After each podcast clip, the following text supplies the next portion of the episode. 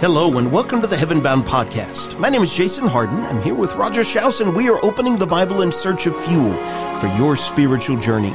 This is where we talk about life the way it was meant to be and what it means to be a disciple of Jesus in the 21st century. Wherever you are, thanks for joining us on the journey today.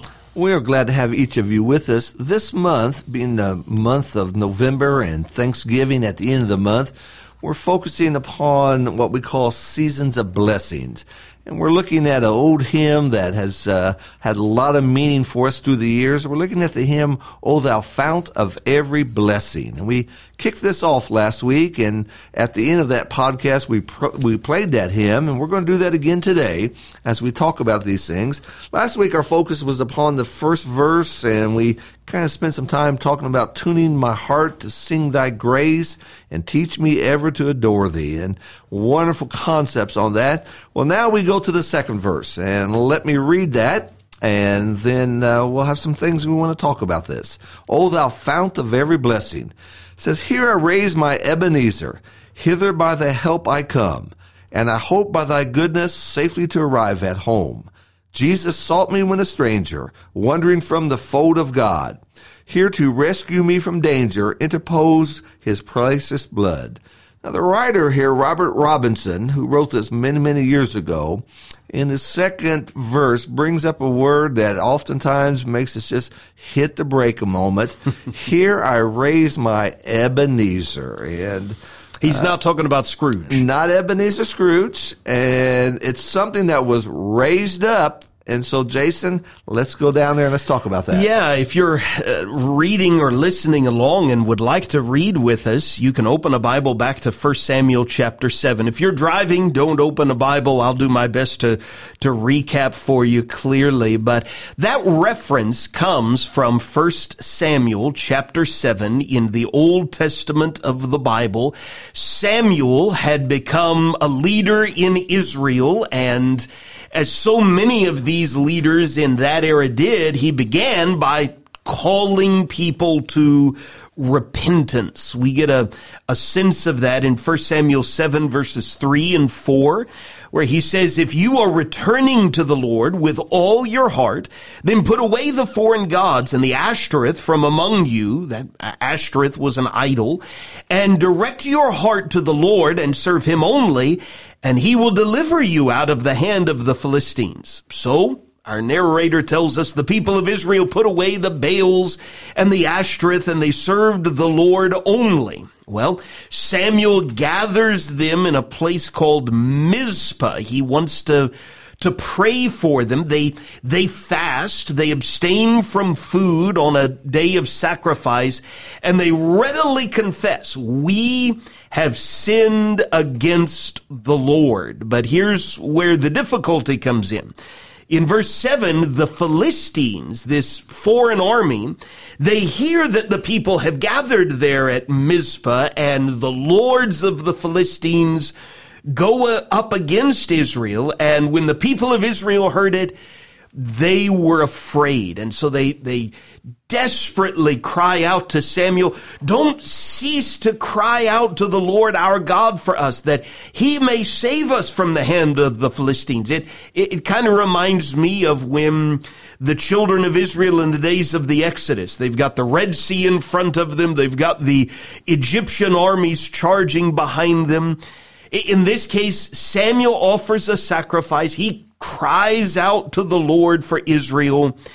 And I love how scripture simply says, and the Lord answered him. In verse 10, as Samuel was offering up the burnt offering, the Philistines drew near to attack Israel, but the Lord thundered with a mighty sound that day against the Philistines and threw them into confusion and, and they were defeated before Israel. I mean, get this scene in your mind. This, this is not Israel in battle array. They didn't go out there with swords and breastplates and shields and spears. They went out there to worship, right? To offer sacrifices and pray and confess their sins, which means there could not be any doubt that day as to who had delivered Israel. It, it, wasn't themselves.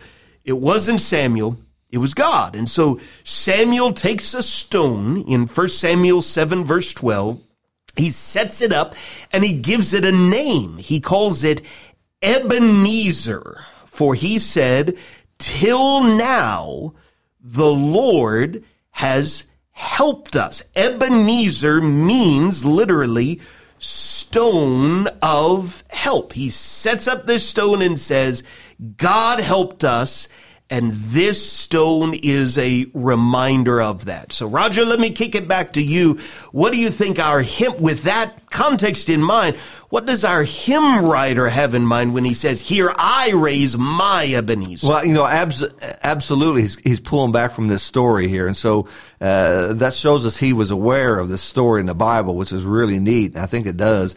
I think it's also interesting uh, as you were going through this that you know, in, in a period of time when Israel was doing well, they were putting away these idols and they were confessing their sins. That then the Philistines rose up. Hmm. The Philistines didn't come when Israel was doing bad. Israel was doing good. That happens in our life sometimes. Sometimes we're doing what we're supposed to be doing, but we will have Philistines rise up in our life and cause turmoil and, and heartache. And so Samuel puts this rock you know, uh, it, it, I would love to have seen the picture of this rock. You know, I, I don't think it was a little rock you can put in your pocket. I imagine something that was massive. Uh, it also takes us to when Joshua crossed the Jordan River mm. and they went into the promised land, how the, the Jordan River parted and he told one man from each tribe to pick up a stone from the bottom of the river and to carry it over and they they mounted those rocks together there as a memorial that was done a lot in the old testament those were reminders um, throughout our countryside here, we have historical markers and, and, and, plaques, and they remind us of some event in the past, something that happened here. It may have been a battle and a war, or, or some historical event happened, and, and we got this monument or this historical marker just to remind us of this. And so one of the first things this Ebenezer does is a reminder. Yeah. Uh, don't forget God helped you. Now, as as uh, the songwriter in, in our hymn is bringing this out, he's bringing it out in the present tense. He he isn't really going back and saying, "Let's remember the days of Samuel," because that happened before we were around. But he says, "Here I raise my Ebenezer." Yeah. He doesn't say I raise Samuel's Ebenezer or Israel's. I'm raising up my own Ebenezer. And, and what he's doing through this uh, fount of every blessing hymn, this, is a hymn of thankfulness. And so what he's reflecting upon is let's think about in our lives how God has helped us. And that's really why he's driving at there. And we're going to talk about that here in just a minute. But in the book of Psalms, chapter 46, the psalmist would say in the very first verse here, God is our, our refuge and strength, a very present help in trouble. That's, that's again the idea of raising up an Ebenezer. How, how shallow and fickle and sad it is that when we have called out for God to help us, Maybe it's been uh, emergency run to the hospital. Maybe it's been a death. Maybe it's just we need God's mercy and forgiveness. And God delivers, but we don't raise up our Ebenezer. We quickly forget about that. That's, that's just a sad sign. And so Samuel was wanting them to remember. Don't forget God has been there for you. And not only is that a look backward, but that would help them in the future because there would be other days there'd be Philistines in their lives and there'd be other days trouble comes as is with us. One storm passes and before long here comes another storm. How can I get through this? I look over my shoulder and there stands that rock. A reminder God has helped me. Yeah, I love how Samuel put this lesson to the people of Israel. He does not simply say, the Lord helped us. What he says is, till now, the Lord has helped us. I, I, think it's a beautiful way. And the psalm, even in its own way, we don't use the word hither very often, but here I raise my Ebenezer hither basically is a way of saying, till now, by thy help, I've, I've come. It's a beautiful way of expressing, okay, I've made it this far And I've only made it this far because God has been with me. God, I, I thank you for being my stone of help. I, I praise you as the fount of my blessings. But Roger, to your point, it's also now propelling me forward. I will continue to depend upon you and thank you every step of the way. It's not just a memorial to the past, it is a foundation on which to build for the future. Absolutely. So so let's let's peel back some layers here. Let's talk uh, about three specific areas here. How has God helped congregations? How has yeah. God helped my congregation? I raise my Ebenezer. What has God done? Yeah, well, I mean, one of the most valuable things I think as a, a younger person anyone can do, uh, assuming you were not involved in the starting of a brand new local church family. That that certainly is a uh, a reality in some people's lives, and thank God for that opportunity and make the most of it. But the majority of us are born into existing contexts, right? We are part, we grow to be parts of church families that have been around much longer than we have. And so I think a lot of it from the standpoint of a younger person is recognizing, okay, I come here and I worship in a building, let's say, that I didn't build. I, I, I, am a part of these blessings that people sacrificed and gave towards and uh, in some instances literally built with their own hands. And I, I didn't do that. I've just come in and am reaping the benefits of a lot of hard work. I, I am studying Bible class material that was written by someone else. I am singing songs that were written by men and women who have come before me. I, I'm ev- even reading out of a Bible that people literally gave their lives to translate into the language that I speak.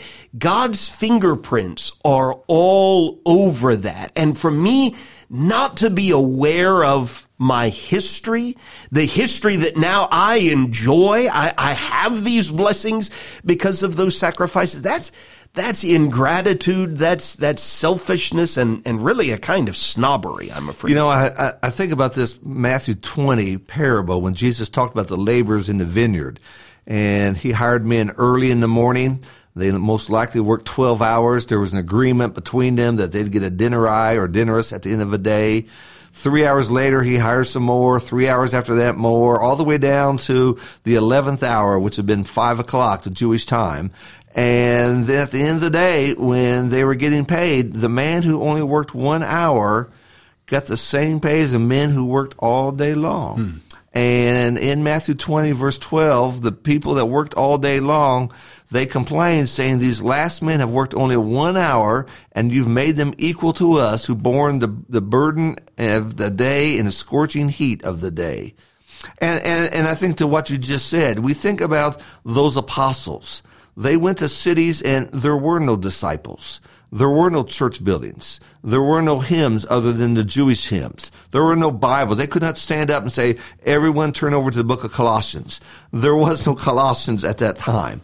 And they just had to preach their hearts out and they were poorly treated. As you read 1 Corinthians chapter 4 verse 11, Paul says, we are hungry, we're thirsty, and we're homeless. But then comes another generation and another generation and another, and then comes the 11th hour group. And I sometimes wonder if that's us. And here we walk into church buildings. We have established elderships. We have Bibles and our phones and every translation we can ever imagine. We have hymns that were written hundreds and hundreds of years ago. We got PowerPoint. We got class material. Everything's just laid out there for us and we think at the end of the day, God's going to give us the same thing He gave those who yeah. worked so hard. Let's not be spoiled. No, no. Raise up our Ebenezer. Yeah. Okay. God has been there for us and God has helped us, not just personally, but as a people. And that's significant to realize and to help us. How about on the personal level? Yeah. When we think, how has God helped me? You know, I, I think of how Paul writes to Timothy and commends him for his faith, but even reminds Timothy, kind of raises an Ebenezer in, in that letter to Timothy that Timothy, you remember this is a faith that first dwelt in your mother and your grandmother. And I'm sure that it's in you, but again, appreciate the past. If you had a mother or father, grandmother, grandfather, perhaps with, with many of us, multiples of grandparents, aunts, uncles, cousins, brothers, sisters who have grown up as people of faith, what an incredible blessing. And for those of us who have been blessed in that way, let's Let's recognize God has helped me get to where I am today because of that blessing. Now let me be that sort of a blessing in someone else's life. But this is the wonder of the church on the, the individual saints who make it up, right? Jesus himself said, listen, many of you have left behind father and mother, brother and sister. You've left behind property and, and all of this context that you've had. But I'm telling you, in the kingdom, you will have many fathers and mothers and brothers and sisters, even if you did not have a biological father or mother who was a person of faith and helped you grow into be a, a, person of faith, that is the blessing of the church family, right? Look around at the Bible class teachers, the shepherds, the brothers and sisters all around you who continue to be a shaping influence in your life. Once again, God's fingerprints are all over that. Yeah, and here's some other practical ways. You know, we just look in our life, the answer to prayer. How many times have we asked God and God has answered our prayer? Uh, God has helped me raise up my Ebenezer because God has helped me. Uh, the apostle would say in 1 Corinthians 10 that with every temptation, God provides a way of escape. How many times have we just escaped the clutches of the devil? We could feel his breath on our neck and he's about to get us, but there was that way out. And God has helped us through that. We think about open doors, uh, doors of opportunity, doors of encouragement, doors which have helped us or we have helped others. God has been there. God has been our help. And how many times we've just opened up the pages of the Bible and, and maybe our hearts are not where they should be. And maybe we've got some loneliness and the comfort of scriptures has built us up and God has helped us. I want to share something personal. This, this is my personal Ebenezer. And, and, on my desk in the office, I have a whole stack of Bibles there that, that are there, and I use them all the time. But there's three Bibles that are, oh, I always get them in the right order. And, and one is one of the first Bibles I ever used. And it, it is, it is missing some books of the Bible because they just fallen out. I mean, it is underlined. As a young preacher, I just wore that thing out. Next, right next to it is my father's Bible. And, you know, it, it's, it's got I see his fingerprints all over it. it mm. You know, the pages are dirty. He has underlined multiple, multiple things in that. Uh, he was a faithful man of God. Next to his Bible is my grandmother's Bible, mm. and she was a she was a Christian, and some of her spelling is just cute because she didn't she did she couldn't spell a lot of words, but but but there there, there are three things right there, three generations, yeah. and and I and I pull out those Bibles all the time, and that has become my Ebenezer. Uh, he helped my grandma. He helped my father. He has helped me. Yeah. And, that is and, so beautiful. And and I think in some ways, you know, if you if you just go out and you go on a, a trail somewhere and you pick up a rock and you just want to write, you know, God has been my help, or here is how God helped me. Put that on your desk. Have that reminder. I mean that that's what Samuel's wanting them to do. Don't forget this. This rock is going to stay here and you're going to look at this and it's going to help you. And just as when I come to my office, I got a full day of lots of things to do and I'm pulling out Bibles and I'm looking up verses and I'm running everywhere looking at things. I look over and there's those three Bibles, mm. three generations.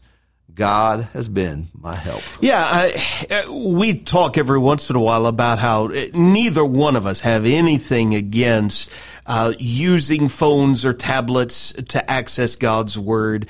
Uh, the main thing is to have accurate access to the Word of God, right? But I think, Roger, that's a powerful reminder of the the power of paper, the, the power of a tangible Bible. Just this past Sunday, we uh, have multiple drivers in our household, and it's a long story. Shelley, my wife, was riding with one of our daughters and inadvertently left her own Bible in her car. She thought that was the one she was going to take and ended up uh, leaving it in her car and riding with one of our daughters. So she came in a few minutes before we started and asked if, if she could go in my office and grab a Bible. And um, during our, our initial scripture reading, I, I look over and she had grabbed, she knows where it is in my office, one of her grandfather's preaching Bibles. And she opens it up and I mean, there was red, blue, yellow underlining arrows, you know, pencil, pen just written all over it. And for the next hour,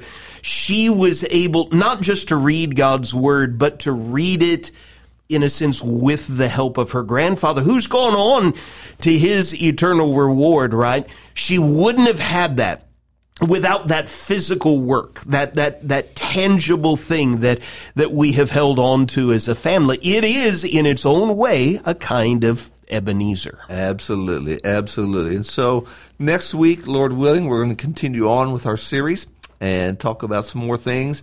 Oh, the fount of every blessing. Everyone who's walking with Jesus, we stand upon the shoulders of someone else. Someone has been there for us, someone has helped us. And in some ways, we just need to reflect and think about that and, and to remind ourselves, above all things, God has worked through those people, and it was God who has helped us. Yeah. As you mentioned at the top, we'll play this hymn in just a moment. Encourage you to listen and even sing right along with us. But Roger, I appreciate you joining me today. Appreciate you sharing and we appreciate all of you for listening to the Heaven Bound podcast. We hope it's helped you set your mind on things above and given you a little more fuel for the journey. Always remember when you're walking with Jesus, you're heaven bound and the best is yet to come.